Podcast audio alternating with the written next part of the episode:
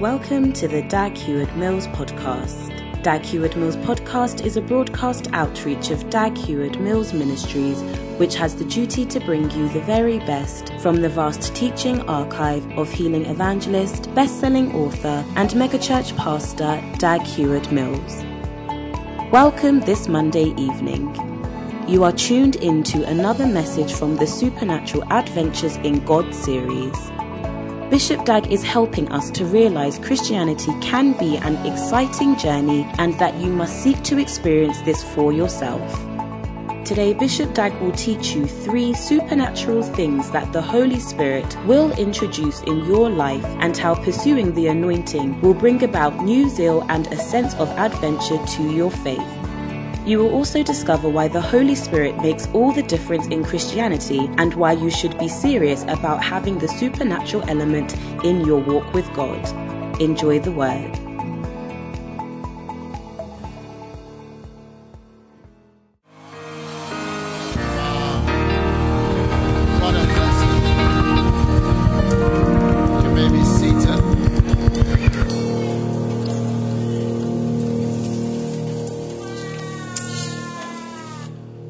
You're all welcome. And um, those online are also welcome. I'm just assuming that those online are. Um, I can see those of you on Facebook. Call your friends who are not in church also to join now. And uh, Facebook guys are working. Let me check the YouTube. Oh, yes. I want the YouTube guys to also come on. Facebook is not bad. Wow. Beautiful. It's working. So, those of us who are here um, and those of us online, God bless you. And it's time for us to address one of the main issues that affects us whilst we are on earth. You know, originally, we would never have worked to eat. Do you see? Never. Work was never about living. Perhaps the best way you could describe work would be like to look at the life of the queen or the life of the royal family. Like, you know, when they are born, they own castles. You get it? And they have millions of whatever. If you go to England or you go to London, that there's a sign on some roads and some buildings, and it says it, it shows you that it's a crown estate. It belongs to the crown. It's, it's for the crown. Most of the important streets, the buildings, belong to the crown. Before you are, when you are born, you are in it. So they are not really going to school. Do you see? For to, to get a master's so that they can get a job. Yes. Or that someone will take them and they work for somebody or work in some company. No, no, no, no, no. So that's how we would all have been. We just work. Like if it's for food, what you eat, what you drink, where you stay. Oh, those things are normally there. But after the curse, after the curse, trees that were bearing fruit every month, now once a year, the fruit comes. And some don't come at all. Have you seen a mango tree with the fruit doesn't come at all? Yeah. I have, and I know them personally. So it's, it's not been easy since the curse. All right. And um, I think uh,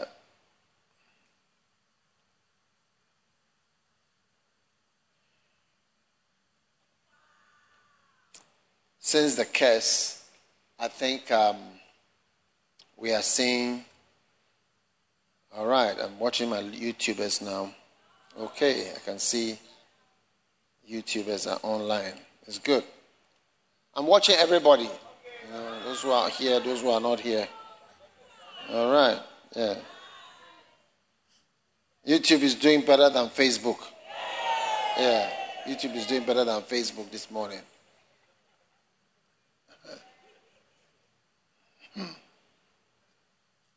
You think I don't know things?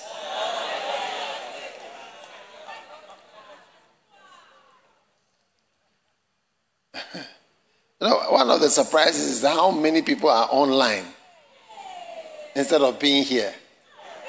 It's amazing. Anyway, all of us online, I hope you are listening. All right? Can I see the people online? I want, yes.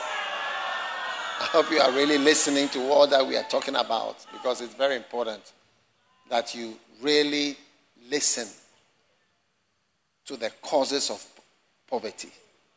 Yes. Because I believe the reason why we are working is now to overcome this poverty. Amen.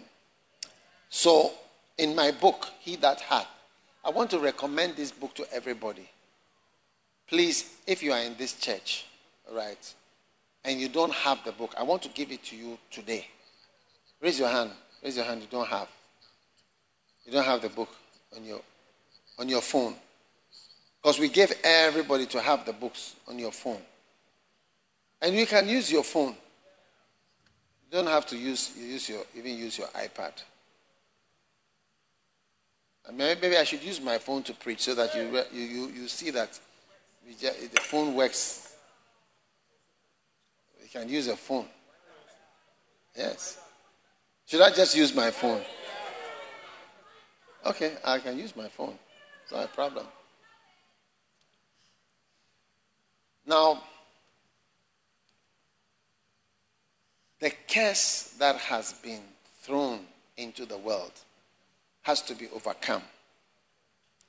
And we have to eat, drink, and hopefully have something extra now, how many of you realize that your parents are not giving you an inheritance? Like you didn't inherit anything much. Raise your hand, or you can even see. Because even now, there's a struggle. How much more to die and leave something for you? You get what I'm saying?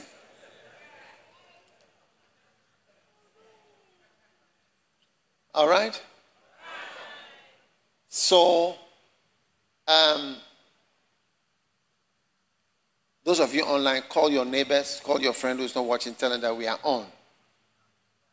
Church has started. So you need to sit down. Don't fry a lot of things and cook a lot of things at this time. Sit down and be part of the service in a serious way. Maximum is a cup of tea that you can put by your side. That's the privilege of being at home and being in church. But to be eating oil, palm nut soup, and palm oil and whatever at this time, whilst we are having I don't think it's the right thing.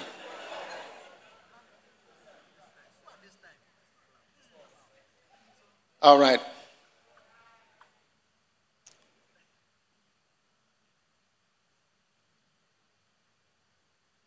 Now, why is it that in the world that we are in, where there's so much difficulty and poverty, some people are going to remain poor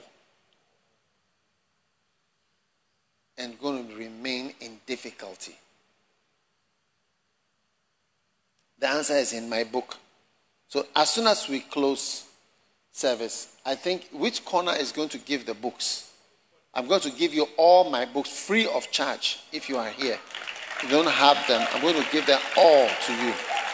All right? On your phone or your iPad in the podcast corner. That's where we do electronic things. There's a Wi Fi there, especially for that. So please, when we close, come back. Those of you online, I don't know how to do it for you where you are. All right? Now, I'm reading my book myself and understanding it a bit better. It says research reveals the traits that lead to intractable poverty. And then there are two points, three points in the book. Number one, it says intractable poverty is explained by a lack of knowledge, a lack of good skills in conjunction with laziness. Three things lack of knowledge, lack of skills, and laziness. Amen. Or in conjunction with laziness. All right? Then there's a second point. I wish you, I don't know if you have the book and you can turn to it in your phone to look at it with me. All right? I'm preaching from the little book called He That Hath. That's it on the screen, right there. He that hath, to him shall be given. And he that has not, even the small one that he has, shall be taken away from him. Okay? So when it says, He that hath, to him shall be given, it means that somebody who has political victories in his family, if you are, let's say, um, a family called Bush, you had a president in your family, you're likely to have another president, or Kennedy, you're likely to have another Ken- president, or Rawlings, you're likely to have another Rawlings president, or Mahama. I like to have another Mahama. And, and so on and so forth. Do you get what I'm saying? But if, I don't know, what's your name? If your name is what? Yes, what your name is. It's not likely that there will be a, easily a president. More likely from the one who already has. Do you see? So he that has shall have more given to him. Yes. He that has already a president is likely to have more presidents. He that doesn't have a president is likely not to have a president in his family. Are you there? Look at the scripture, beautiful. Scripture, scripture, scripture. He that hath, to him shall be given, and he that hath not, from him shall be taken even that which he had. Do you see? I think President Akufo-Addo, was there not another President Akufo-Addo before? Uh-huh. His father was also a president. His father was a president. Prime Minister. Yeah. President. He was a president. So is it's more likely uh-huh, that another person is going to be a president from the same family. It's, it's, it's, it's, it's a rule. He, he, he that is rich, it's more, like your family is rich, it's more likely that there'll be more rich people from your family. Mm. More likely, like there'll be more rich of your family with the same name. And he that is poor, that has not. Do you see? You would have thought that oh, let there be one rich person from that family to balance things a bit. But it's more likely that there'll be more poor people. Maybe they will even get poorer.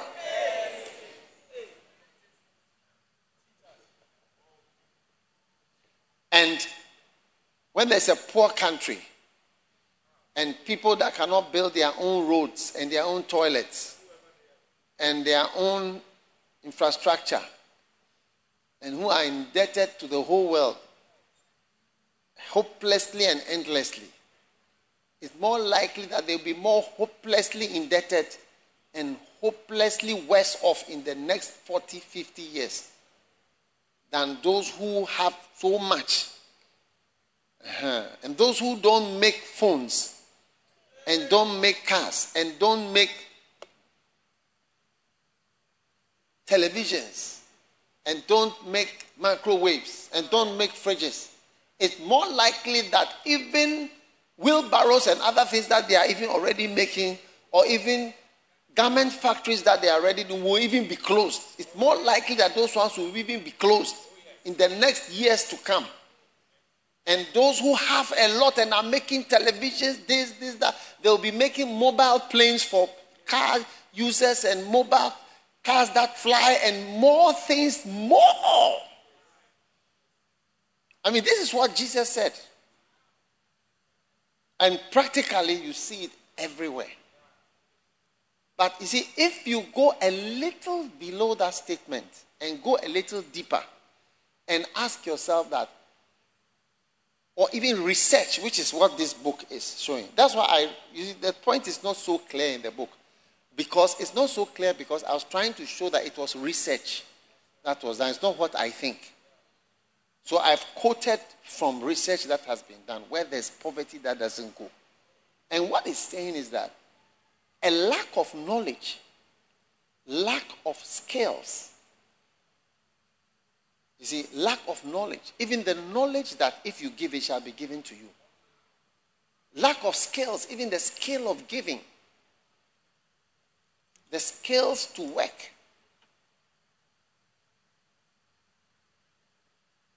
You get it? You know, just finishing school and saying, know, I've got a degree in sociology, you realize that you lack skills. What, what skill do you have? I mean, thank you for your, your degree. That's why a, a degree in law, you still lack skills till you've gone to, you've done the bar or a PhD. When you have a PhD, you have a skill you can teach. When you've done the bar, you can go to court and you can you have a skill of going to court. When you just have a degree, you lack a skill. You lack any skill. Skill to do what? What can you do? When you just have a degree in sociology, you have some knowledge more than somebody who just finished J- JSS or whatever. So you are better off. But you can see that the more knowledge you have, and then also a skill, something you can do, now starts to upgrade you.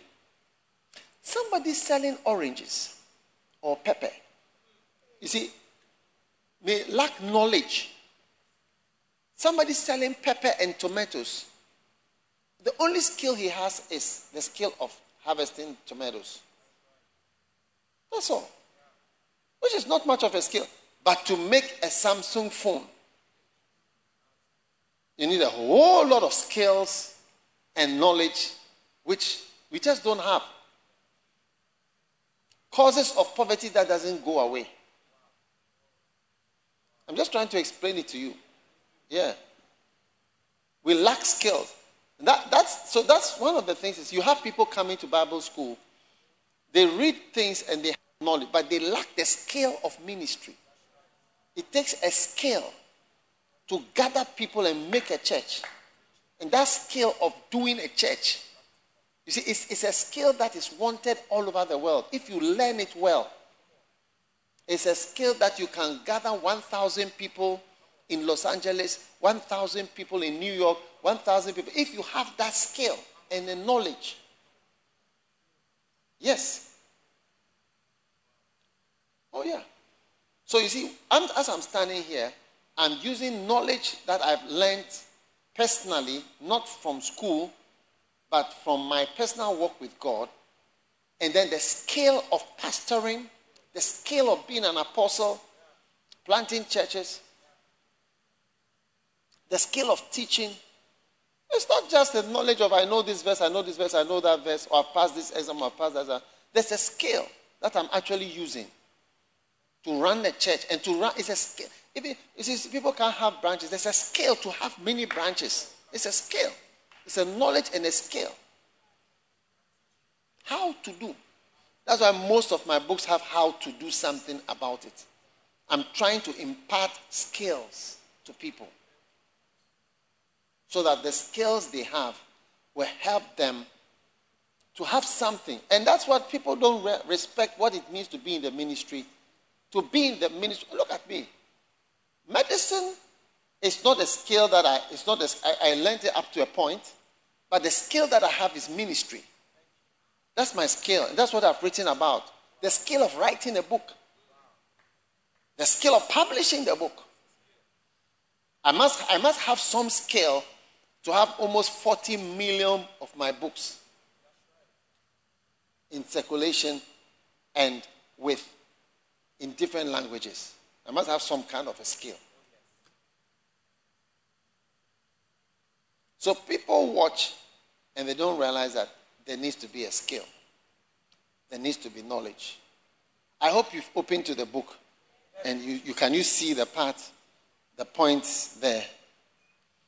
Research reveals the traits that lead to intractable poverty. It's bold. Can you see it? And point number one says there are three points in this section. It says intractable poverty is explained by a lack of knowledge and a lack of good skills in conjunction with laziness. These three things are widely given as the main cause of poverty. These three things are given as the main cause of poverty. Yeah. So if you see a pastor and the church is not working, you see, there is a problem of lack of knowledge or lack of skills or laziness. Yes. Three. And it's true. It's always true. It's always true. You lack, you lack knowledge. And so I went to Bible school for four years. You may have passed an exam, you have got the knowledge, but you don't have the skills. Or you may have had the knowledge, have the skill even, but you are lazy. Or you don't have any at all. You don't have knowledge, you don't have the skills, and you, you are lazy. Now, point number two explains a little more what is the laziness. Look at point number two.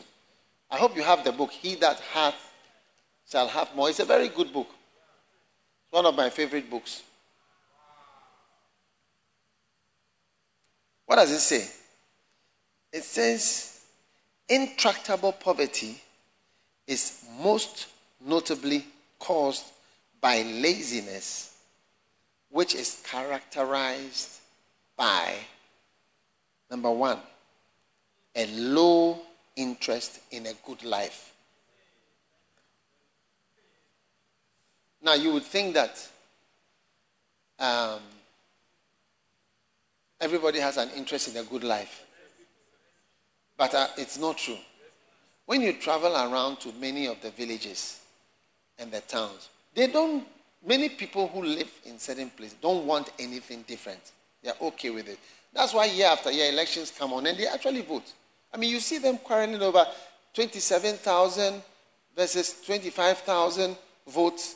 You know, this one has 16,000 votes and this party had 13,000 votes, or this party are quarreling over at the remotest place where everybody goes to toilet outside in the open air. You know, one time we had a crusade somewhere, and uh, on the last day it rained. And when we got to the crusade, you know, the next, either the, the, the next day or the day, it must have been the next day. You, you, would, you, would, you would think that you are in a public toilet where most of the people had running stomach. In fact, actually, a lot of people have running stomach when they go to public toilet. That's why they even go there because it's an emergency. And emergencies are caused by running stomach, like explosive diarrheas. Yes. Now, when a lot of different people of different combinations come to a public toilet and everybody releases his explosive emergency into the place, and you go near the place, you, you, you'll, be, you'll be shocked. This is how the crusade field was smelling. Not knowing that, you see, because the weather is so hot over there, when people poo poo, it's dried up, it becomes something like some dry, whatever. The heat is like heated feces. So it's very dry and there's no smell. But now it had rained and then it was like, it was explosive. And it's like that's the characteristic in the whole area. And you see plastic bags littered all over the place as if it's planted grass. Those are toilets that have been also wrapped and placed there beautifully. Amazing. You may think I'm imagining, I'm saying I'm creating a story. Some of you think I'm just creating a story. I will not even, in fact, I'm going. No, I think you are not interested. Maybe the things you think I'm making things up. Let's share the grace and let's share the grace and go home. These are real places. Real places. And I'm saying that there's a lack of interest in a good life. Amazing. Number two, passivity. Yeah. It's okay. They are cool about everything. It's all right. We'll just be here like that. Number C, a lack of motivation and in- initiative. So many of the people who have who are motivated and have initiative come to the city. They, they move from those places and come to the capital cities. That's why we have slums. There are people that have been motivated to move. They, where they are, they said, There's no hope here. No matter what, let me just move to the city. So they move to town. That's why the city is getting bigger and bigger. Accra now extends up to Suhum. If, if you are coming from the north and you reach Suhum, you're coming to Accra. From Suhum to Accra, it's light. There's light. The whole city has joined to Accra. Yes. Soon Accra will be like Mumbai or one of those huge cities. D, a low intellect. I didn't, I didn't say. Look, I think if, if, if people feel that I'm, I'm, I'm, maybe I'm insulting somebody,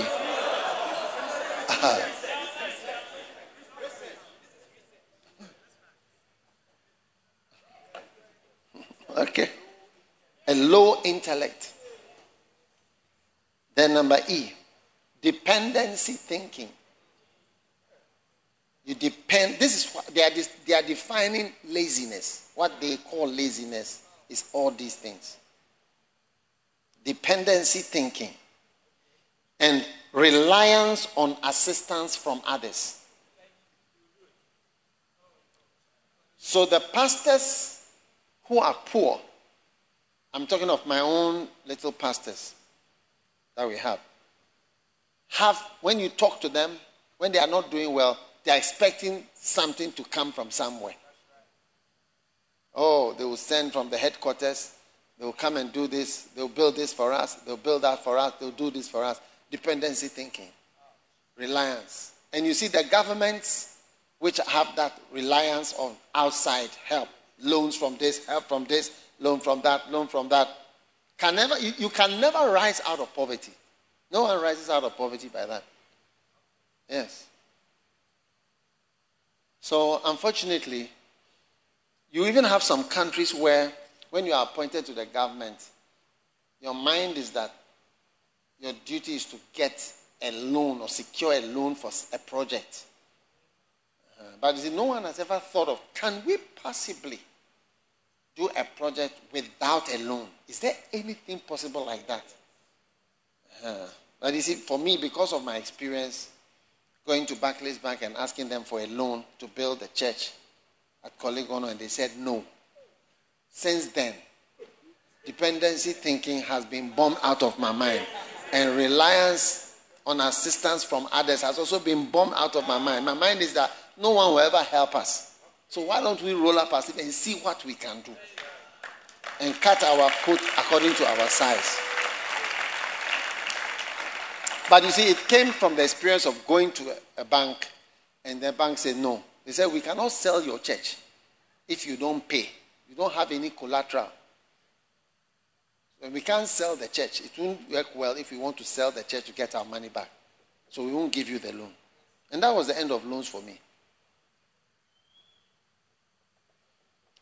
So, I don't know whether this applies to anyone here. Maybe those online are more interested. I think the online people, I don't know whether you are more interested in what I'm saying. I hope you are. Dependency thinking.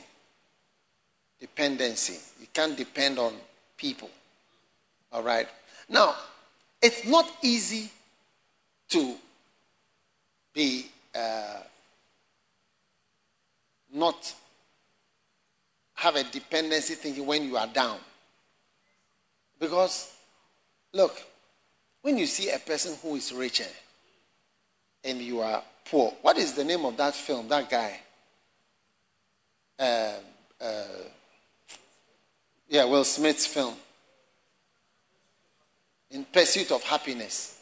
Perhaps it's a, the best movie to watch to understand what it's like when you are down and there are people who are up. It, it, it may be worth watching to have a feeling of what it's like. Because people are out there hoping for one cedi, just one cedi. And when you lose 20 cedis, you don't notice it. Your 10 cedis is missing and you don't know. And you what? I think I'm talking to rich people who don't really. I think I'm talking to some rich people, they don't really relate with this message.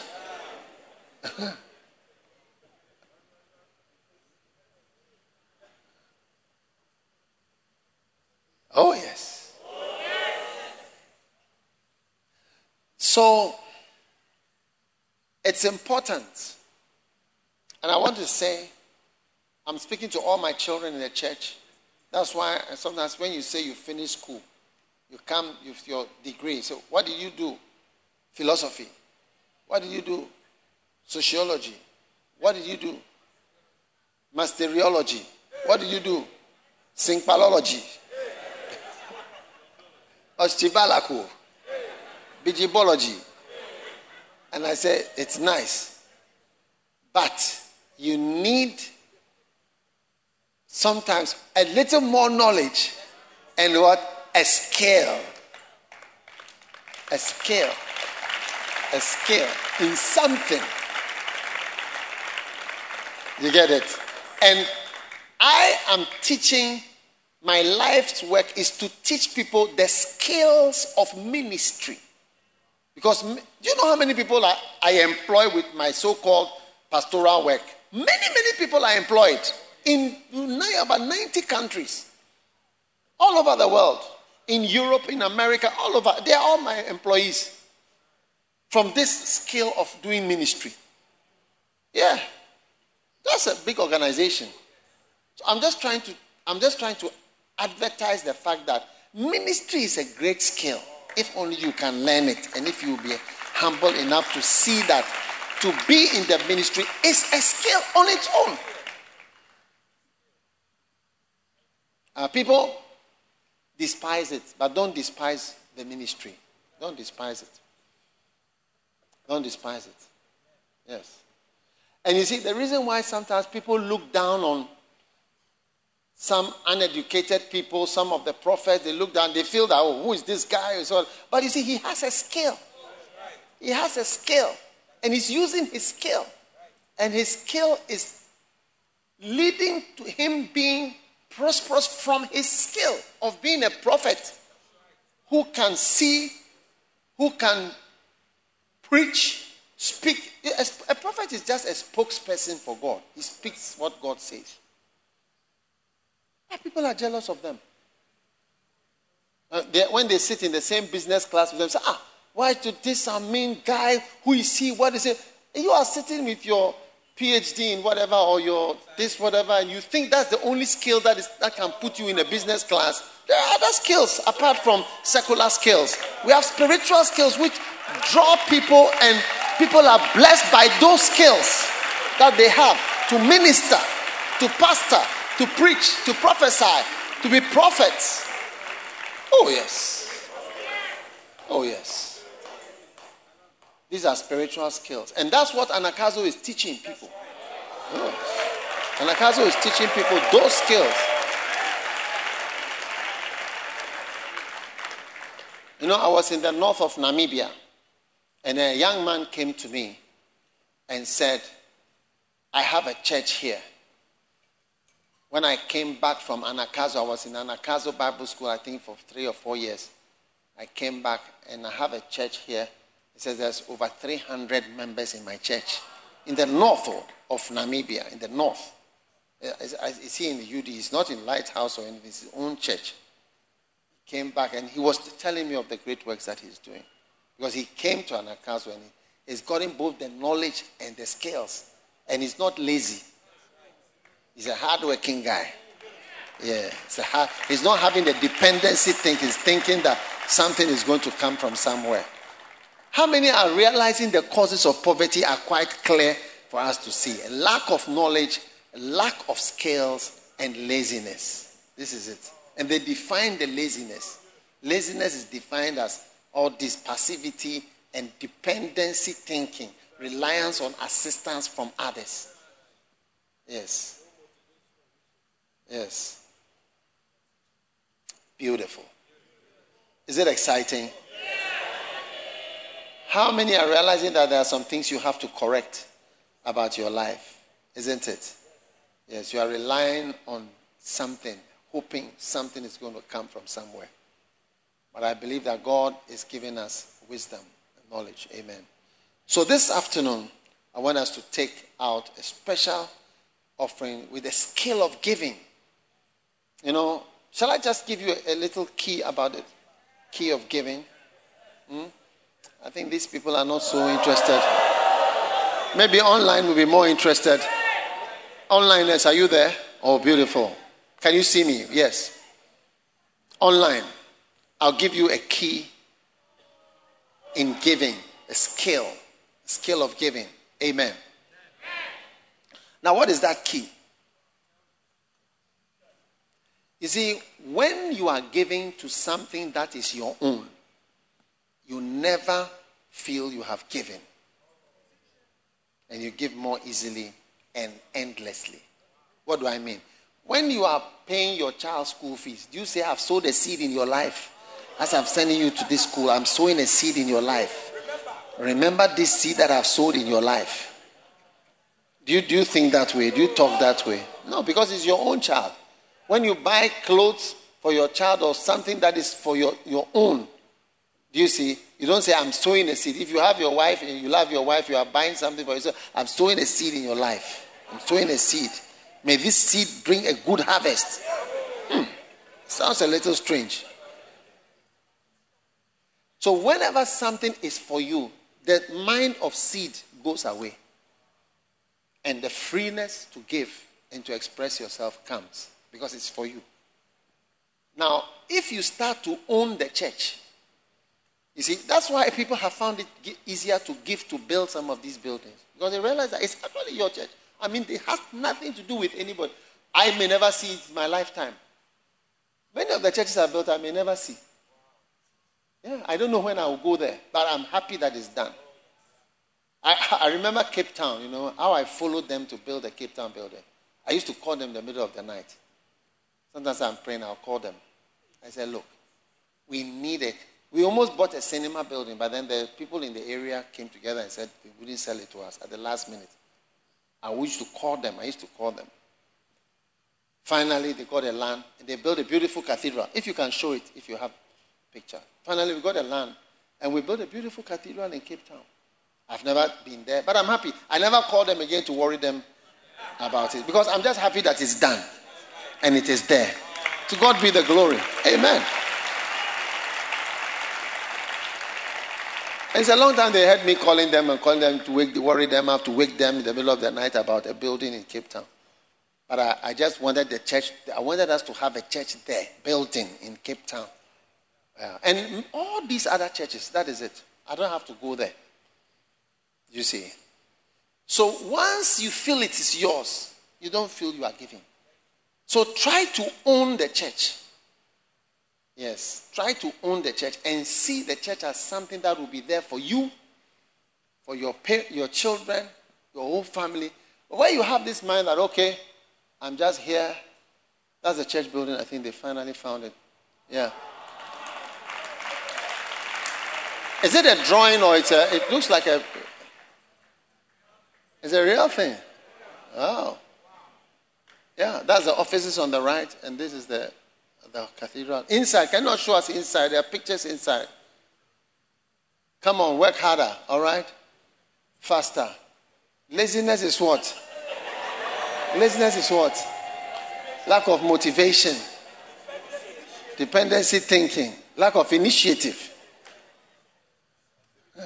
passivity. Amen. Wow. Everybody, take some ownership in the church. Your mind will never be that I'm sowing a seed of 20 cedis. Can you sow a seed of 20 cedis? God is going to bless. Take out your offering. Take out your special offering. Let's pray over it. Ah, that's Cape Town. They finally showed us the inside. That's it. Beautiful. Yeah. That's the inside with real people, real souls. That's the inside of our Cape Town. I've never seen it before. I've never been there. But I'm happy that it's there. How many are also happy that it's there? And you ask, what does it do for me? To me, I've done something that, look, look at it. This. Yeah.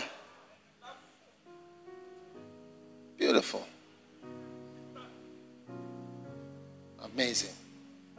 It's done, it's done. When it's done, it's done for eternity. It's a song like that. Huh? Is that not amazing? Beautiful. Take your offering. Let's give. I feel God is delivering you from the wickedness of intractable poverty. It's going out of your life permanently. Permanently. Permanently. Father, thank you as we build your church. Every one of us giving, giving, giving, helping, donating. We thank you that you are blessing us and giving us good things in return. We know that we would never have really worked for food. We never have worked for food. But now, because of the curse, we are working. But we pray that as we sow this seed, there'll be supernatural input into our life, into our finances. Bless everyone. Bless us, Lord, financially. And those online, we pray that, Lord, you bless everyone watching on YouTube, Facebook, everywhere. Thank you. Thank you. Thank you for this blessing. In Jesus' name. Amen. Hallelujah. Hallelujah. First Love Church, are you doing okay? It's time for the Word of God. Are you enjoying the First Love experience? Oh, I can't hear you. Are we in the wrong church? Are you sure? Well, it's time for the word of God. And um, we are, how many of you are expecting something from God? The Bible says the expectation of the righteous will not be cut off. God expects us to expect something. And this afternoon, I'm expecting to hear from God. I'm expecting to be guided by God. I'm expecting a miracle. Amen. And so before our prophet comes up, we want to sing, I expect a miracle today. How many of you expect a miracle? I expect God to do something wondrous. I expect God to do something wonderful. Let's sing it. I expect a miracle today. Nothing is impossible. Nothing is impossible to those who sing it if you believe it. I believe. I believe His word is still the same. And I expect, I expect God to do something this afternoon. A miracle today.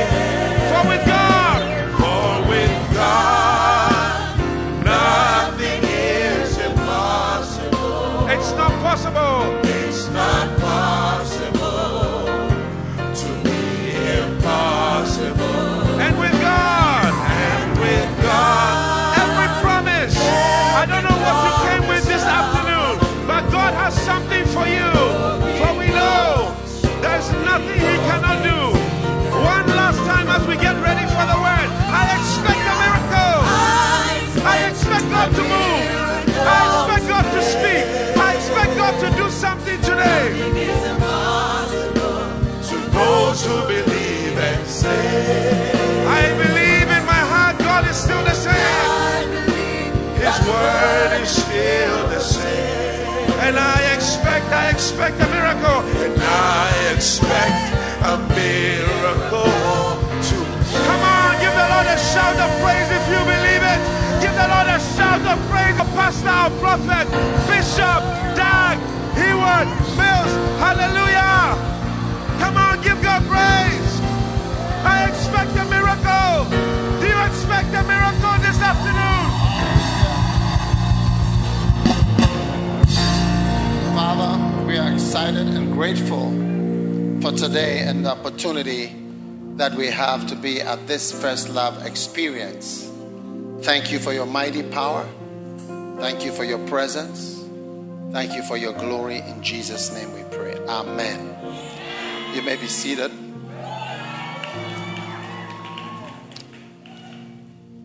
Are you excited? Right. Today I'm going to share with you for just a short time for certain important reasons. So, our subject is about becoming and entering the supernatural life. Amen. And as soon as you do that, you become supernatural, exciting. John chapter 3, verse 7 exciting, supernatural adventures in God. Amen.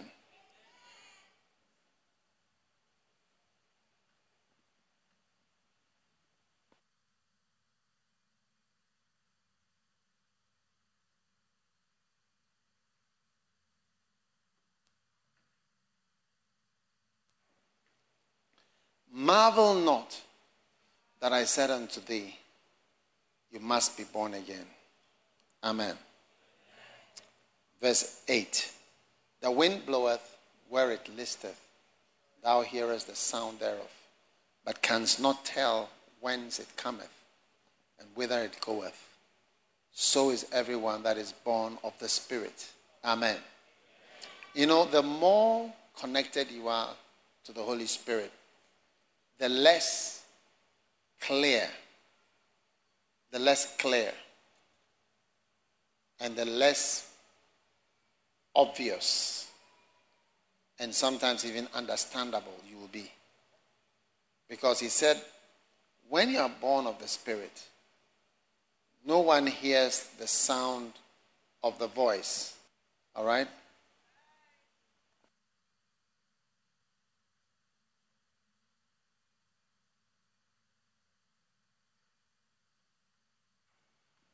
Hallelujah. Now, in the Bible says that the wind blows where it listeth, and thou hearest the sound thereof, but canst not tell whence it cometh or whither it goeth. You can't really say. Because spiritual things are different from physical things. And the real world is the spirit world. This is a very temporary world. I don't even know why we are here. Because it's like a very short time. Do you see? That will be put here. Now you think about it. Why would God make himself a spirit which is unreal? And we who are nothing make us in the real world where we are physically here. Have you thought about it? How can that be? God is in the real world. And the real, the real world is not real. That is the spirit, in the spirit world. And then we rather are in the real world. How? So it shows that the real world is there in the spirit. And the unreal world is rather what we have. And it's true the way people die and just lie down still and don't move again. And they look exactly the same as they look when they were alive, but they don't move at all. And then after 40, 50 years, they dissolve into just a little bit of powder. It shows how unreal this world is. It was a very short, powdery existence. Are you with me? Now, how your life is supposed to go, do you see, is determined by the Holy Spirit and by you. It's, it's determined by the way things go normally in this world. But if you trust God, you can enter an abnormal life. Yes. You know, when Bishop Okubote Doku was preaching at my son's funeral, he told us a story of how they were at a J church camp and the presence of the Holy Spirit was there. And then he suddenly saw that David was talking to somebody. They didn't know who was he talking to. And they didn't know what was going. He was saying, Oh no, please, I'm afraid, or something. You know. And then afterwards he told him how was a called golden being that was standing in front of him and telling him what he had been called to do and what he was supposed to do to serve God. And he was saying, Oh no, I'm afraid. Please, I'm afraid, and so on. You see, the call of God invites you to a life and a world. Am I, am I in the right church? Please give me some volume on this. The call of God invites you to a realm and to a different life from how you would lead your life naturally as it's going. This is your normal course. This is the normal life of a lady who grows up in Ghana, goes to Legon, goes to Tech, does this, this, this, and becomes this and that. This is the normal of a young boy who goes to school here, goes that, does this, this, this. And then, at a point in your life, if you are lucky or fortunate, and God interrupts that life, that very ordinary life, He would interrupt it, and then your life will not go as normally a life is going. But your life, not I'm not talking about changing from sin to Christ. I'm talking about even in Christ, like just becoming a supernatural, having a supernatural life. You'll find out that when the Holy Spirit, when God interrupts your life and you enter whatever God is leading you into or bringing you into, you get it? You start to have, number one, a more exciting life. Excite, everybody say excitement. Now, and I know this doesn't this doesn't appeal to traditional people because excitement is not very traditional. Do you see what I'm saying? Excitement is not like it's exciting. Uh-huh. More traditional people, like if you are celebrating your birthday, you may want to, I mean, go to, let's say, La Palm Beach Hotel, rent the place, arrange tablecloths with special things on the table, and have a party with glasses and so on. And everybody comes and says, This is your 30th birthday or 40th birthday or 50th or 60th or 70th, whatever, baby. That is tradition. But maybe something more exciting, maybe that you want to climb Mount Everest.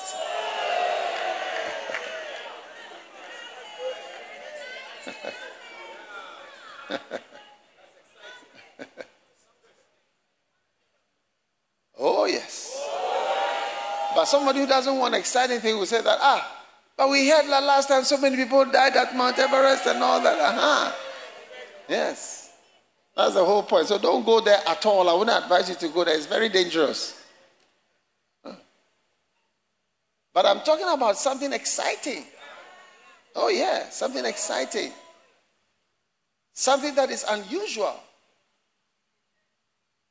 How many want a usual life? You work at Ministry of Foreign Affairs, Ministry of Finance, Ministry of information, ministry of whatever, you rise, you become a principal officer, assistant principal officer, director, assistant director, and then eventually be a manager.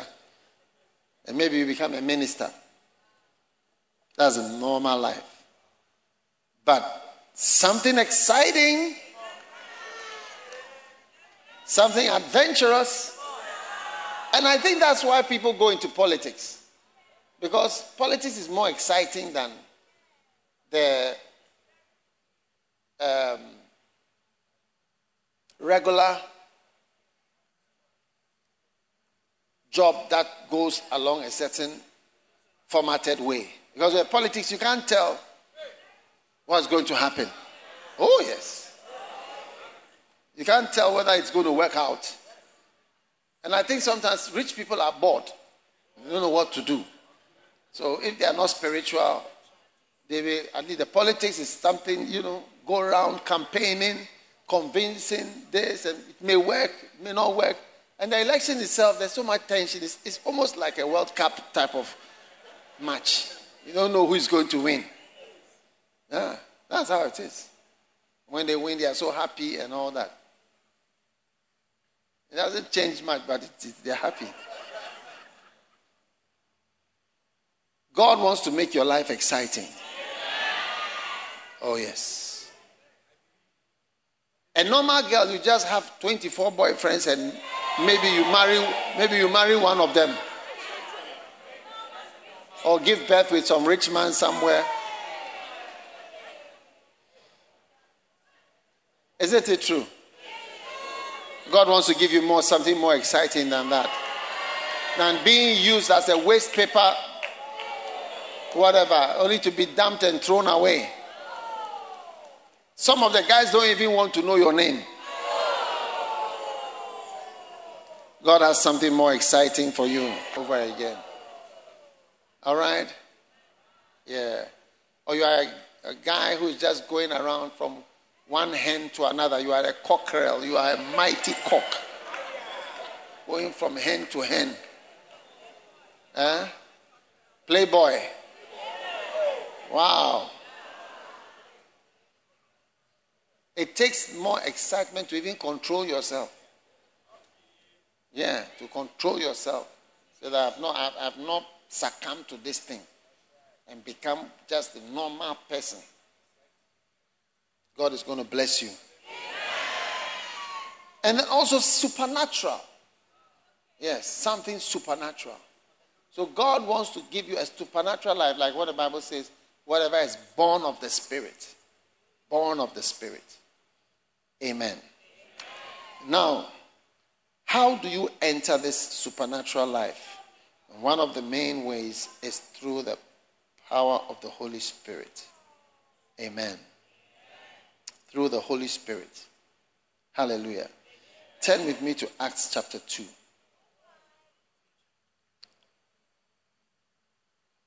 Beautiful.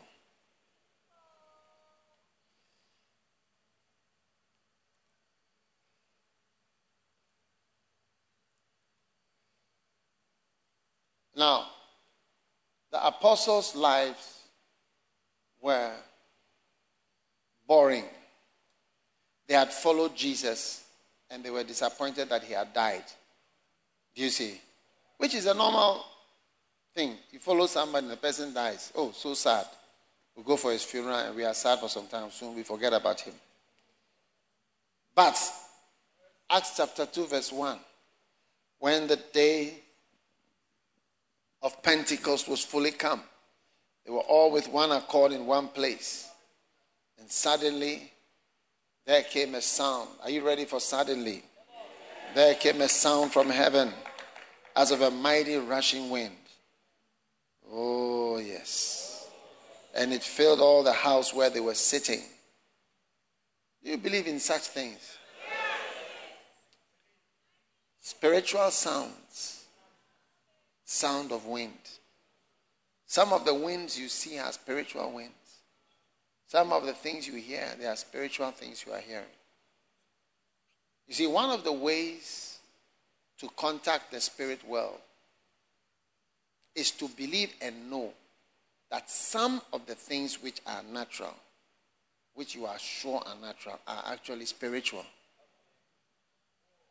How would we know that this sound of the wind, which you are hearing, is a spiritual wind and not just the wind bringing the rain from the sea. How do we know? That's why there are spiritual scents. I'm going to teach you about scent, smelling. You can smell. You can, there are certain sp- smells you can smell in the spirit, in the realm of the spirit. And there are certain things you can hear in the realm of the spirit. Jesus said, As I hear, I do. He was always hearing. it's not only mad people who hear, normal people who are filled with the Holy Spirit hear. They hear the voice of God. So there was suddenly a wind. You see, now your life is changing. Some of the winds are not just winds.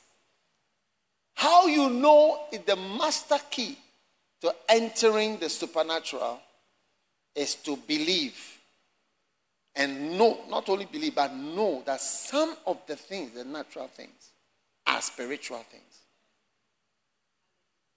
You see, why would the Bible say,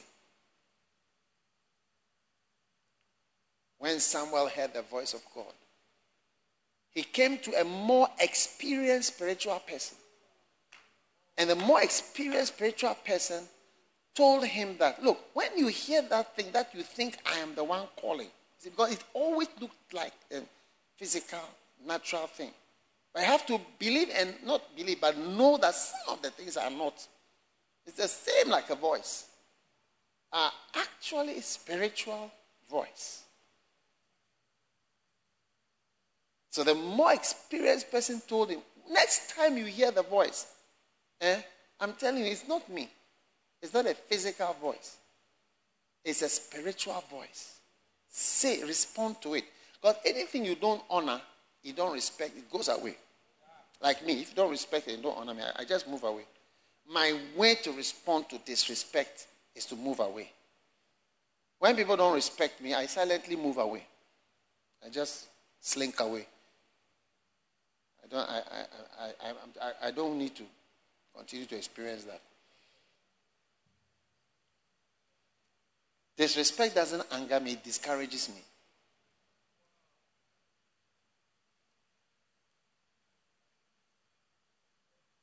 Why would God tell you next time there are visitors, entertain them well? They may be angels. It's because the, the spiritual thing and the natural thing, you must always know that the physical thing you are seeing could be a spiritual thing. Even a person who you are talking to could be an angel. Even a voice you are listening to could be a spiritual voice. Yes.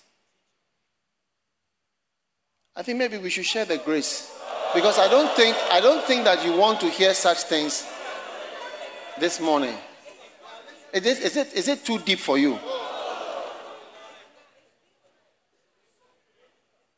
I think those people on that side are not interested in what we are talking about.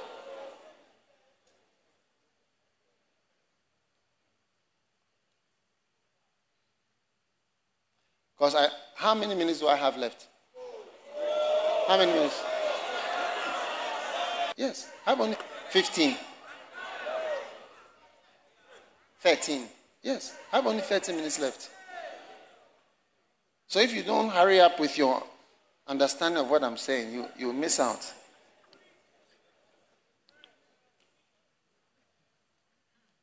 I think this should be more of a revival message than this, this group here.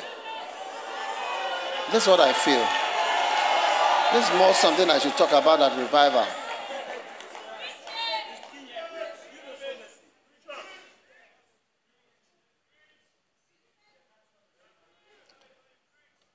Hmm. Okay.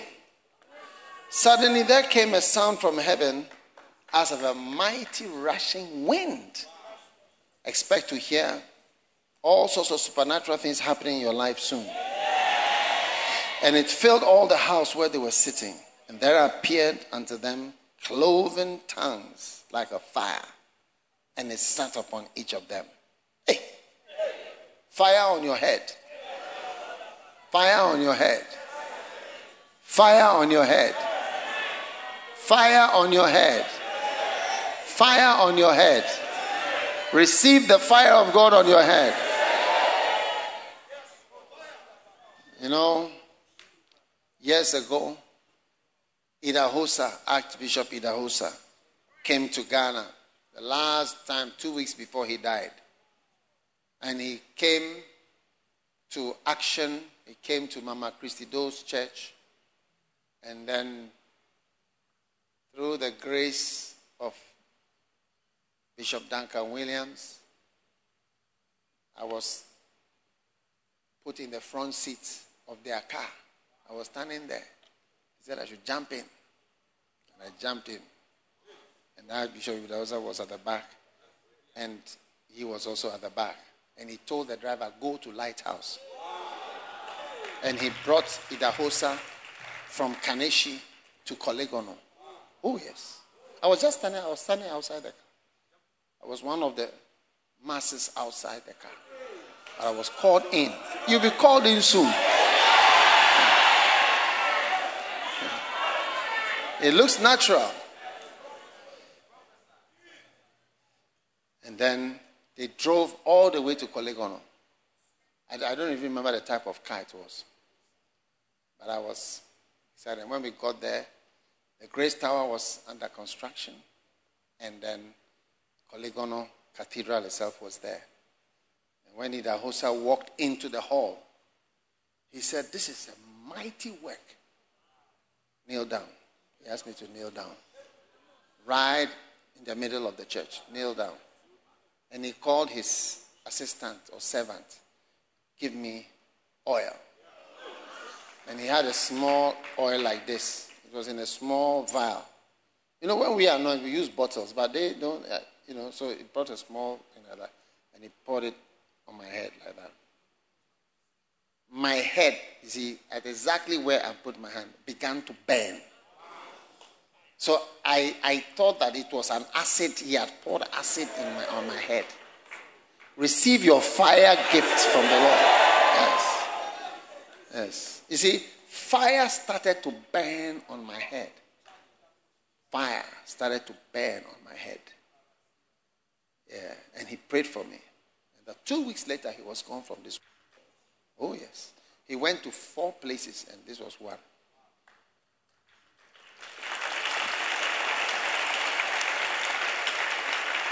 Those of you who break relationships, if I had not had a good relationship with Archbishop Duncan Williams, I don't think he was an archbishop then. He was not. He would not have, he would not have told me to get into the car. Yeah, he would not have told me. How, how would I get into the car? But there were so many people around the car. Hundreds of people. And I was also there. Get in. Told this driver, open the door, let him come in. I got into the front. It was two weeks the Lord was going to remove him from the earth. He was going around depositing anointings, like how Elijah was laying, uh, depositing the mantles and moving off this world.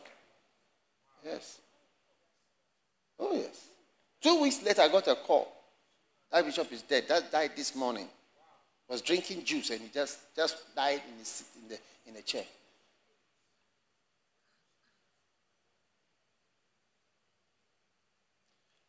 Supernatural things start to happen and ex- an exciting life begins to unfold. And the anointing that he had. You know, one day I was in a hotel in England with uh, Archbishop Idahosa, and he told me that 70% of pastors in Africa are his products. Of all pastors in Africa, they are either his products or products of his products. Oh, yeah, this is what he told me. And, it, and it's true. It was true at that time. Yeah. Today, many pastors in Africa are also my products or products of my products. I don't know how many, but they are. Yeah. Many towns, they are either my products or products of my products. You will soon be repeating the words of your father to your amazement. Yes.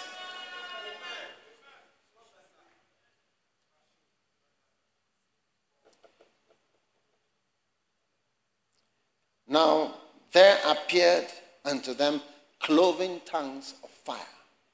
Do you know something that Bonnke says? I'll tell you something that Bonnke says. Reinhard Bonnke. Reinhard Bonnke says that every man had his own flame. Everyone had his own flame on his head. It wasn't a joint flame. Everyone had a flame.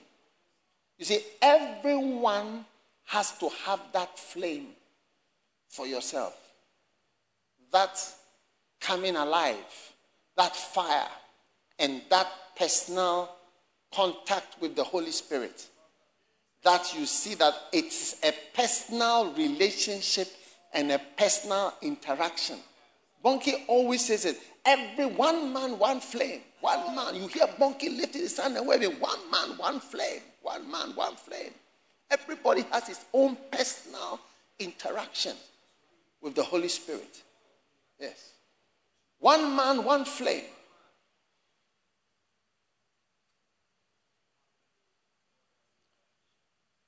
When I see people trying to lead people astray, I always say to myself, if this person doesn't have his own personal convictions, then he deserves to be caught and taken captive by whoever is taking him. Yes. Because no one can take you captive and take you away from your church, take you away from your calling, push you out of where God has called you if you have your own flame. You have your own personal relationship with the Holy Spirit and with God. No one is coming to take you anywhere. If you can be captured, you are as gullible as that. Where somebody can just speak some words to you and lead you away, then you deserve to be taken. Because you did not develop one man, one flame. He even went on to say something like, it's like you can't even share anointing. No one is giving anybody anointing. But it's everybody and his own flame. Yes. So if you don't have your own flame on your head, then you deserve to be captured. Yes. And that's why I'm teaching you to embark on your own personal adventure in God. Yes, your own personal adventure in God. One man. You see, I am anointed with my own personal experiences. I don't have the, the I have my personal convictions and my personal directions, my personal interactions with the Holy Spirit personally. That's what has brought me here. And if you yield to it, you become something. Like I was giving you the story that Bishop Oko was saying, which I had not also not heard before. That you see.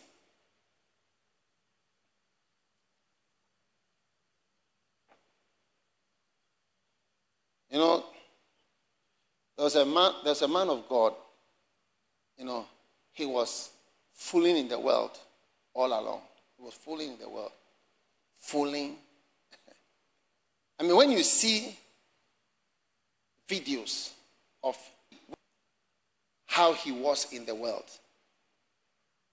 when he, when he decided to be a pastor, people couldn't believe it.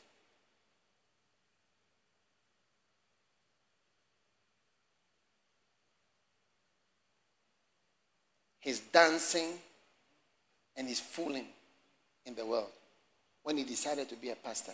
People couldn't believe it. So one day somebody interviewed and asked, So, how do you become a pastor? He said, I had an encounter with Jesus. He said, Really? He said, Yeah. He said, What happened? He said, He appeared to me. He said, Appeared to you? How did he appear? He said, like as you are sitting here, that's how he appeared to me. That was the end of my, my world of whatever. That was the end. That was the end. He com- I mean, he, he was converted into a completely different human being. You can't even believe. And I think his conversion was, I mean, shocking. That's what happens when you yield to supernatural Holy Spirit realities and encounters. And when you don't, you carry on along the natural way, which is not going to be any different from anybody else's life. Yeah. You know, and in this service, the Holy Spirit wants to capture you and take you on a journey and reveal to you many things. Many things. Oh, yes. And lead you on a, you know, a, a, you see, look, I'm a, you people don't know, I'm a medical doctor. Oh. Like, real doctor. The medical school that I went, seven good years, only 50 students in the class. There was only one medical school in Ghana. Only 50 people become a doctor every year. And I was one of the 50. Yeah. No, no, I'm not. It's not about clapping. I'm explaining to you how much of a real doctor I am. But you see, 110 with one flame on my head. And suddenly my whole life is changing. Yes. I pray for you that you give yourself to the Holy Spirit and allow the Holy Spirit to work with you every day. Oh, I wish I could talk to I feel like talking about spiritual smells.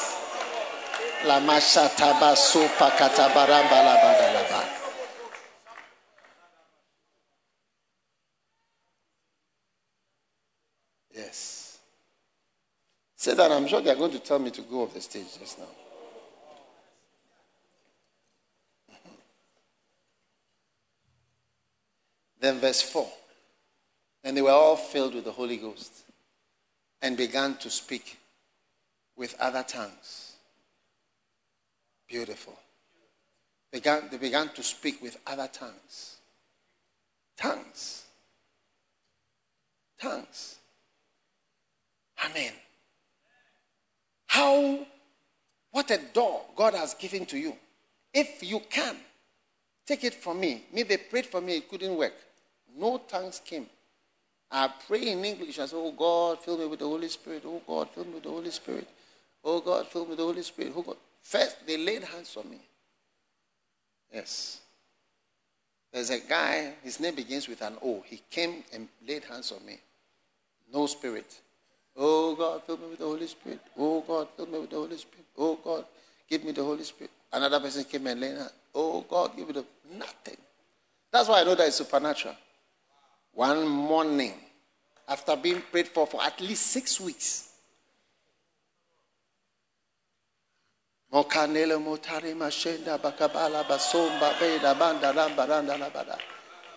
then the Holy Spirit power entered Dag Heward-Mills in Achimota School. And I began to speak in a new tongue. Dawa dawa dawa dawa tamalaza. And the Holy Spirit in me has been affecting me for a long time. Oh, that's why I encourage you to wake up and pray. Pray. Pray in tongues. Play music and pray. If you play either songs alone, you see, if you play that, those songs are they are talking songs with messages. And now they are all available on Apple, all the albums, all the albums are there. And then Keziah and Jolin and the others. You can be in the spirit God will be speaking to you through every song. It's like, hey, they are sitting down and they are rapping you seriously about something in God. Oh, yes. Oh, yes. And began to speak with other tongues as the Spirit gave them utterance. I mean, this is the most supernatural thing that can happen to you. Anyone who doesn't pray in tongues and spend time praying in tongues is seriously deficient of the supernatural. Seriously deficient of the supernatural. What? What? You couldn't pray in tongues for one episode on Netflix. Like the time you use for Netflix, one epi- is it one season or one, one episode? One episode. You couldn't pray for one episode. You got to be serious.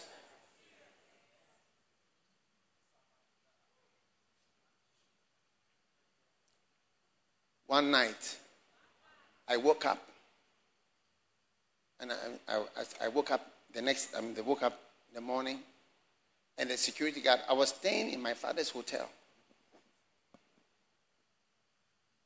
and the security guard told me that a certain man, I don't want to mention his name, but I don't want you to have any prejudices, came there in the night and went around the whole property whilst I was sleeping and was sprinkling something and speaking a language and chanting throughout. Then you wake up in the morning frying bacon and eggs. Eh? Frying bacon and eggs. When somebody has come to chant, calling on things. And he told, he said, he went around. He said, you can go around the way the house is, you can go around. And you just get up and you just go normal, moving like, and you are, you are not serious.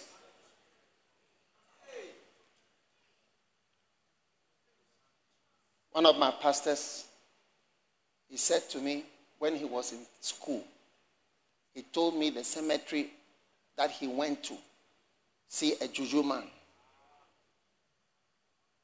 His uncle or father took him there. He said, when they get to the cemetery, the rites are performed on a tombstone. And everybody who comes there strips naked. Are you here? Where is he? Who? Uh, who? He's gone to Sierra Leone. Yeah. He said, everybody, he said, we all strip naked, men, women, we don't know ourselves in the cemetery. And it starts at midnight. And they line up. He said, armed robbers, students, politicians, everybody, they are all there. They come for the powers. And you go, everybody's in the line, naked. Not that I read it somewhere. He's telling me, he said, and I was there. I went for the power. Huh? And he was around last week. And you go on the tombstone, and the man will bath you and do everything, and then you go. Beautiful. For powers. And you you can speak in tongues. And you, you, are, you are doing what? You are eating what? Bacon and eggs.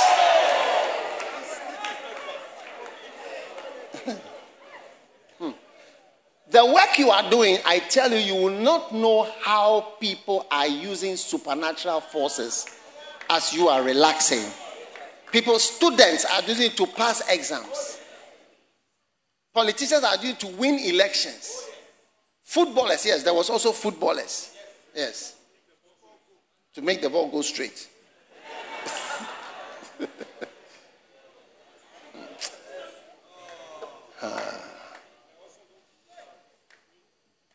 How many are going to use your supernatural forces?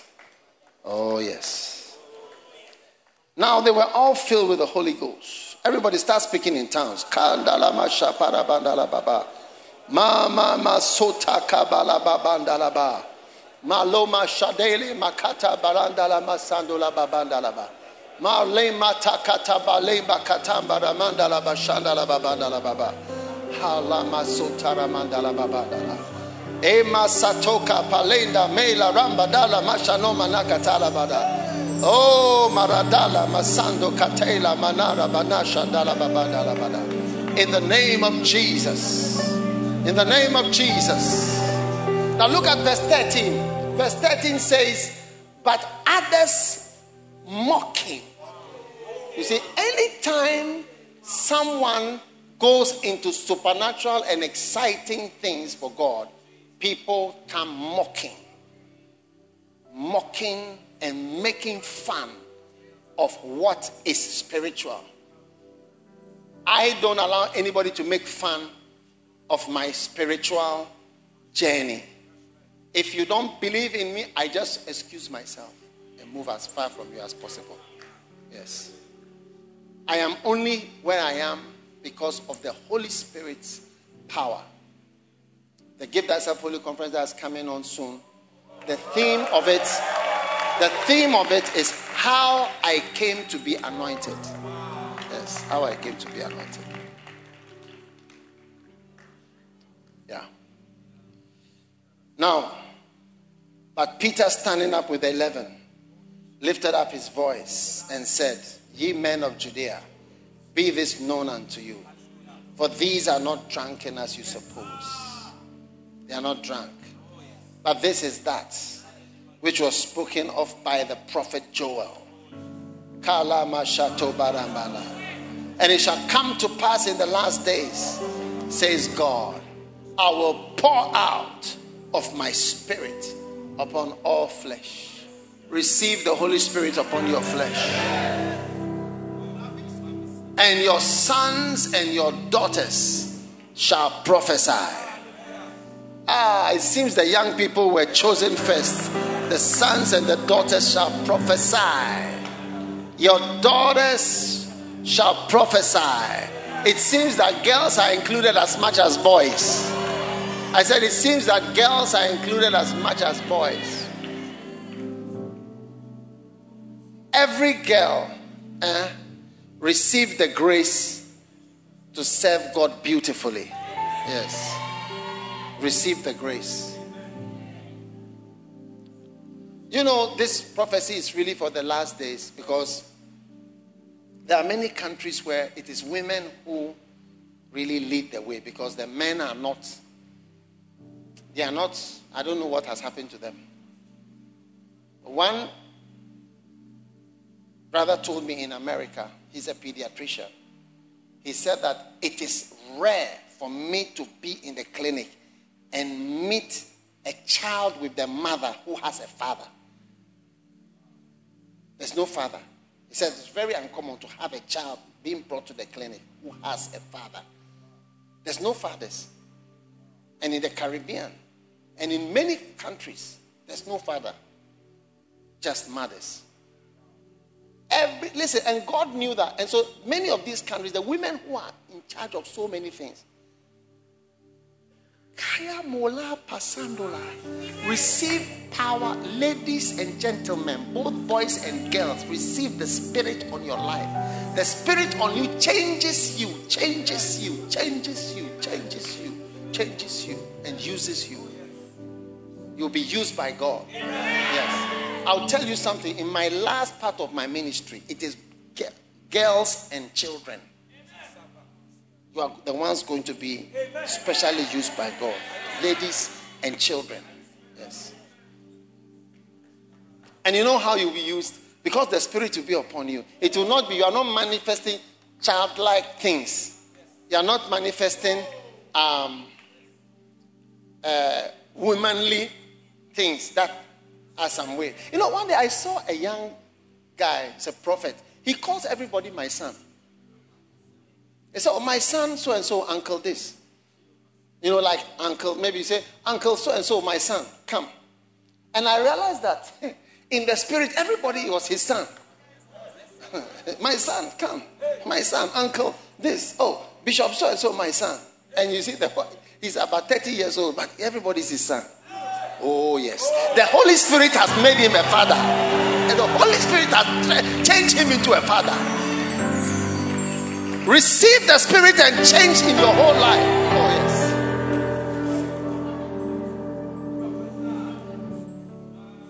My God, my God. Why have you not forsaken us? God has not forsaken us. I'll pour out my spirit upon all flesh. Your sons, your daughters, of course, the sons are also part. Your daughters shall prophesy, and your young men shall see visions and your old man shall dream dreams. Makata.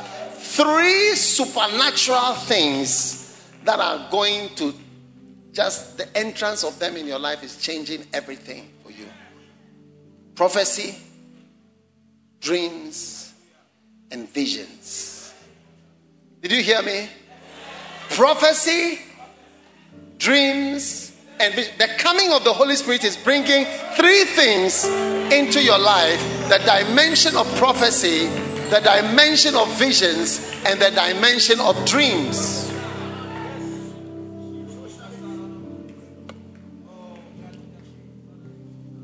And it's interesting that old men are, are having dreams. People don't understand it because the oldest way that God speaks to men is through dreams, even before the Holy Spirit came. That's the original way that God speaks to men is through dreams. Oh, yes. Whether you have the Holy Spirit or not, it has been the ancient way by which God speaks to men. Oh, yeah. In fact, it's the number one way that God speaks to men because that one's available to everybody.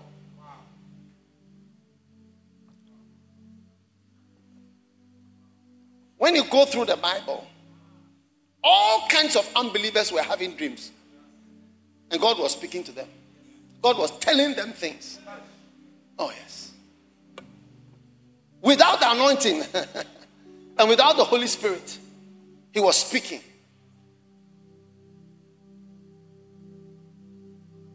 Dreams is, I, I wish I have more time to teach you about dreams. It's the most, it's the most, it's like, it's the number one way that the Holy Spirit, even God, speaks to you first.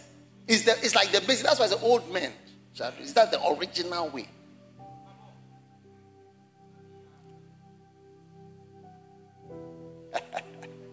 You're surprised, you see?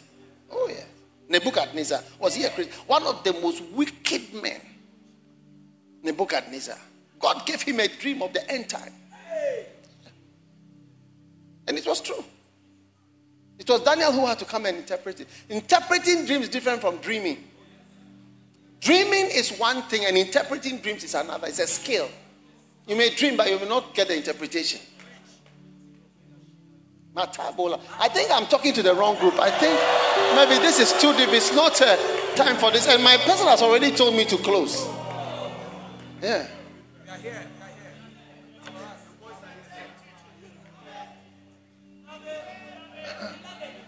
Oh, yes. If the coming of the Son of God was brought in through dreams, it must tell you how basic and how important dreams are. Oh, yes. A basic method by which God speaks. And I want you to expect these three dimensions in your life. You see, as I'm speaking to you now, this is prophecy. Prophecy is you speak for God. You speak for God. It's a dimension, and you can sense the Holy Spirit, and you can sense the power of the Holy Spirit, and you can sense that the words that are being spoken are not normal words. These are not just speeches, these are the Holy Spirit speaking. Speaking. Oh, yes. Oh, yes. By dreams, by visions. Then you become supernatural. Oh, yes. When, when, when the Lord gave me a dream and I saw, it was a vision. You see, it doesn't even matter. It's a vision of the night, a dream. And said to me, write a book. He was, he was escalating me to a realm. Just if I would, if I would believe he's going to read my book, right? And I said, me, why should I write? So many people have written, who is going to read my book? No one will ever read my book. Today, there are few authors who can genuinely say that they have achieved what we have achieved with our almost 40 million books. 40 million. Not the same copy, different, different books. In many languages. The first time I was invited because of a book, I read it in a book where Rick said that he started to receive invitations when he published a book called There Were Two Trees in the Garden. He started to receive invitations. And I was, I was thought to myself, Wow, write a book and people start inviting you to speak.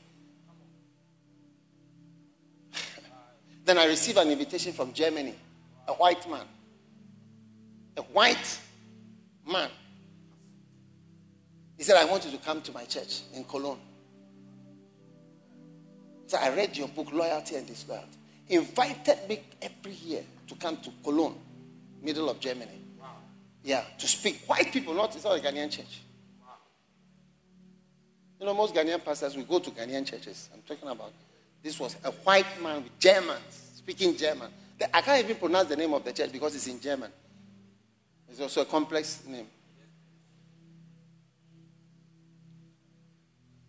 My book had made somebody invite me. My book in.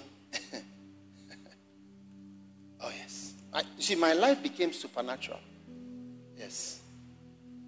From a dream. Write a book. Write it. I said, Me, write. Why?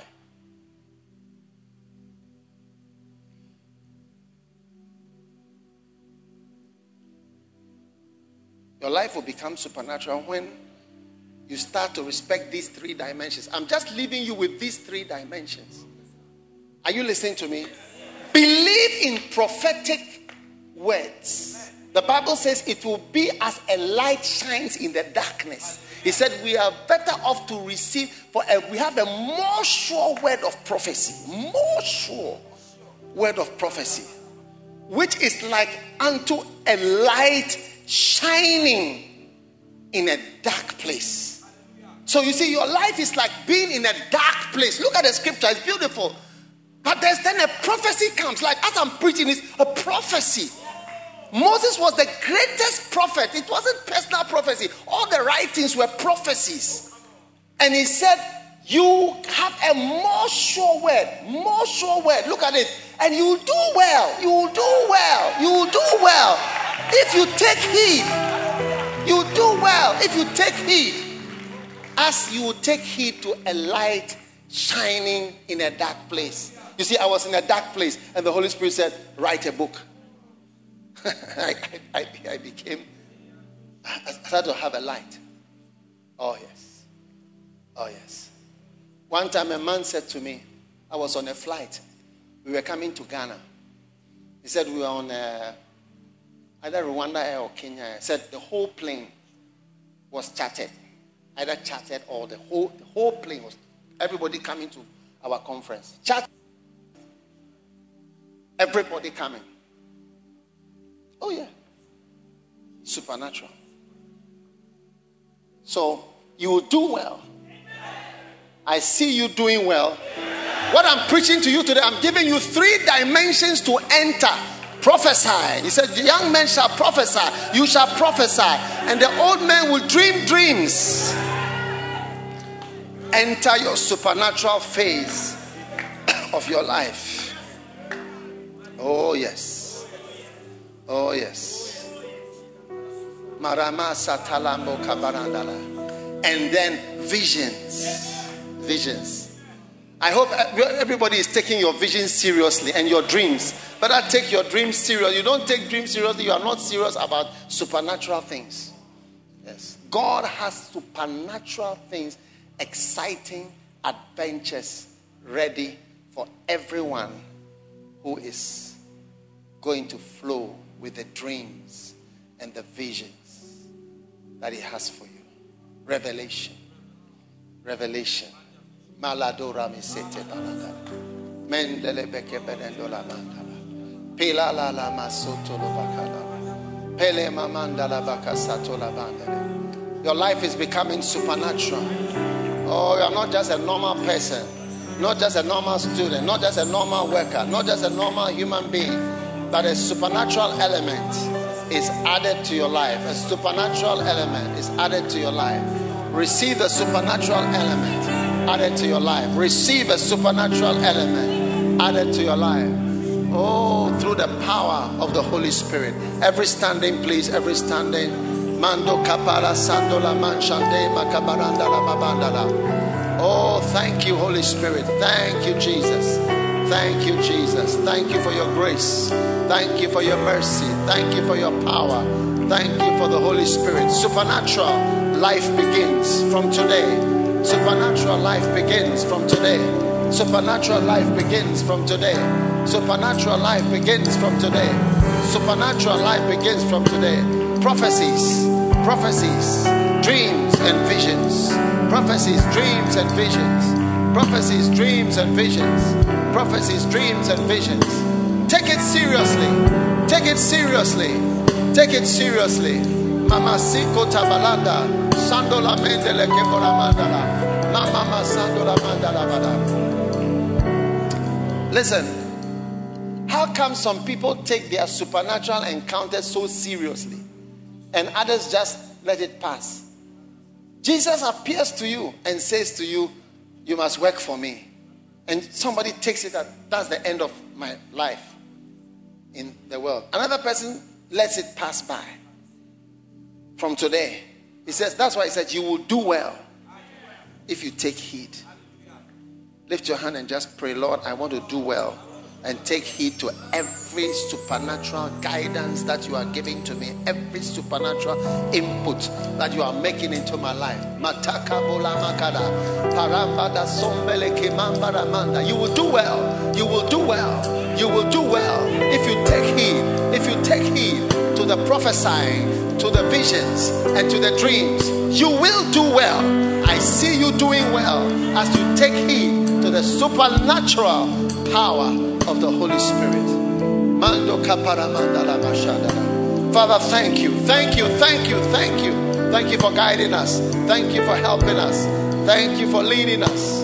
Thank you for doing all that you have done for us. We receive your power into our lives.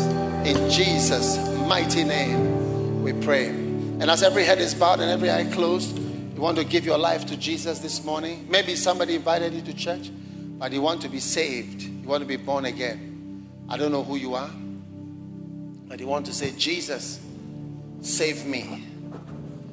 Save me. Save me, Jesus. If you are here today and you want, God bless you, just lift it up. I want Jesus to save me and to change me. If you've lifted your hand, lift it up high. You want Jesus to save you, to change you, to forgive you, to cleanse you. If you've lifted your hand, come to me from where you are standing. Just, just walk to me from the back, from upstairs, from the side, anywhere where you've lifted your hand. Come very quickly. I'm waiting for you right here. Come on. God bless you. Come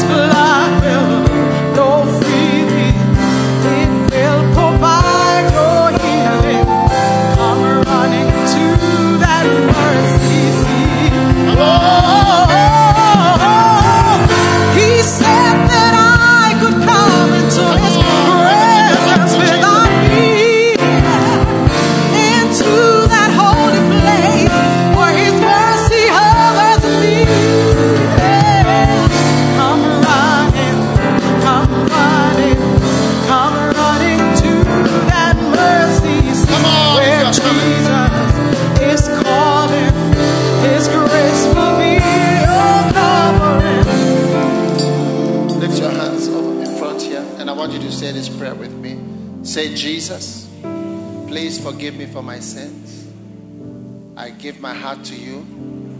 I'm sorry for all my sins. Today, I humble myself before you, Jesus. Cleanse me, forgive me, wash me with the blood of Jesus. I give my heart to God today. Please write my name in the book of life. In Jesus' name I pray. Amen. Now lift your hand like this. Say after me Satan, listen carefully. From today, in the name of Jesus, I will not follow you again. I belong to Jesus Christ and I will serve Jesus Christ. Lift your two hands. Say, Thank you, Jesus, for saving me today. In Jesus' name, Amen. God bless you. God bless you. God bless you. Now, all of you who came to the front, I want you to go with our pastor. Look at the signs. Say, Follow me. He says, Follow me. Follow the pastor. He's taking you to a good place. Okay? So go this way. Unless you left your bag or something. But if not, let's go. Go with our pastor. You may be seated. Take out your Holy Communion.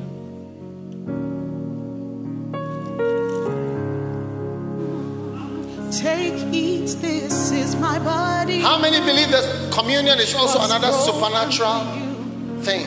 Oh, yes. Drink, this is my blood, which was shed for you. Whoever eats my flesh and drinks my blood has eternal life. For my flesh is meat indeed,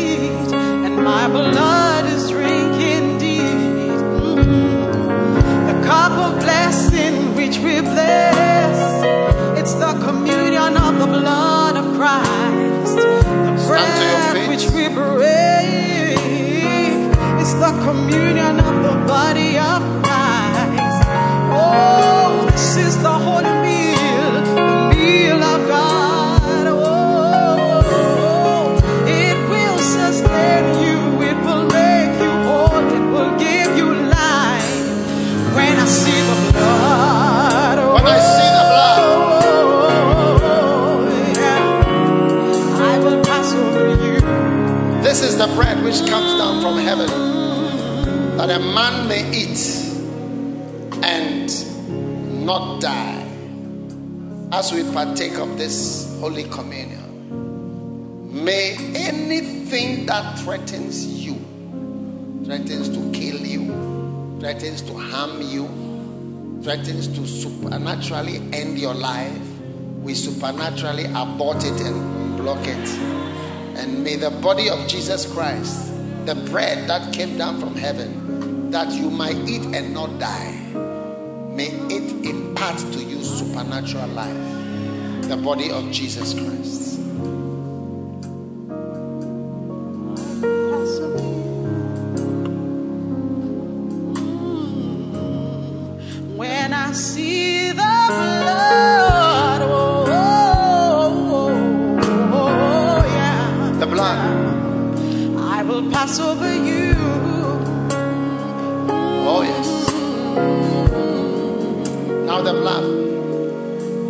Made mistakes? Today, your mistakes are washed by this blood. May every evidence and every mistake and every error and every misdemeanor and every misstep and mistake that you have made be buried and wiped away by the blood of Jesus Christ. The blood of Jesus.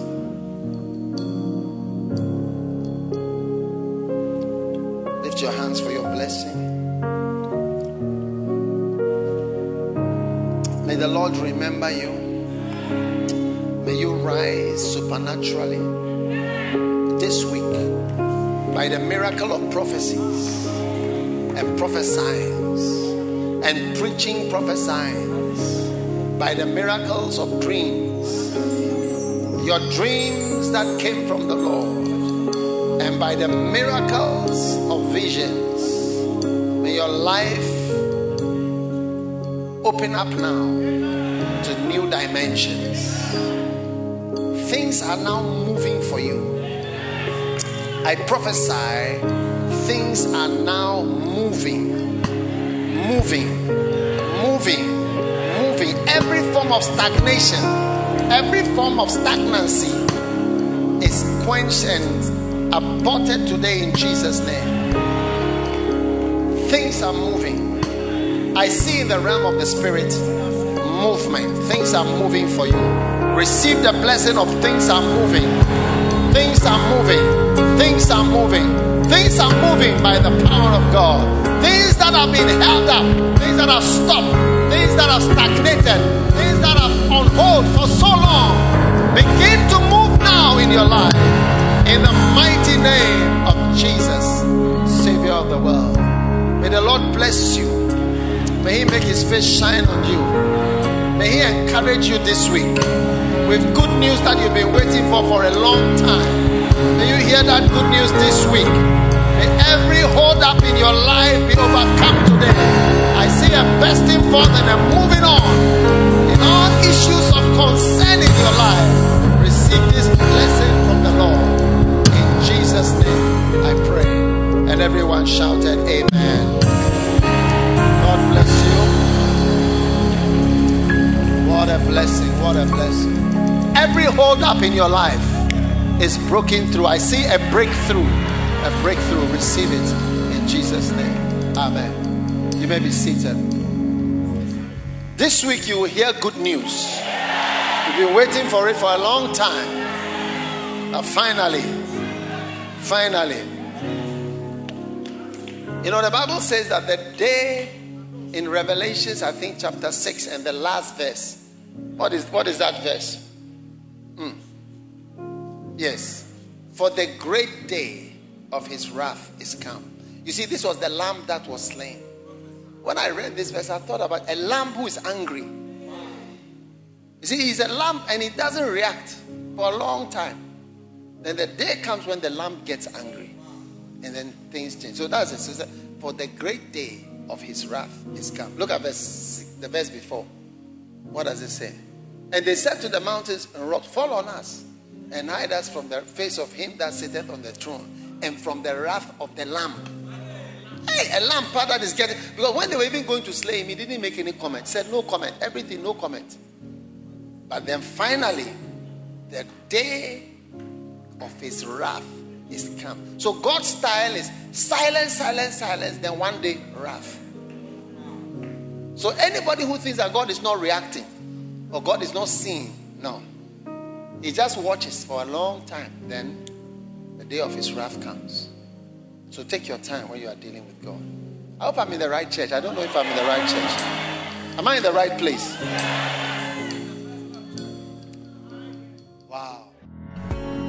God bless you for listening to this message. Visit www.daghewardmills.org today for more audio and video messages, information on upcoming events, and so much more. Make sure you subscribe to this podcast to receive new messages every single day. And remember, God has not given you the spirit of fear, but of power and of love and of a sound mind.